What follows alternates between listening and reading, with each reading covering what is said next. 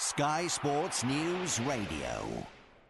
I think, Justin, this is his second win within a month or so. And, the fact that he did what he did up there on a links course must make him favourite going in, I would think.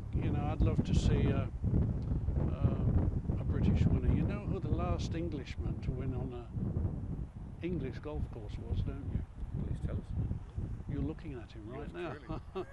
That's right. And before that, it was 1938 and Alf Padgham, I think. So it's been long enough. I hope one of our lads can get it done. And Justin certainly, he must be in good fettle going into this thing. But, it still comes down the first 2 days to what the weather's like, where your tea time is. If you get the best of whatever's going, many opens have been won and lost on the basis of the tea time the first 2 days. 10 hours or so between first and last tee off time, and anything can happen with the weather.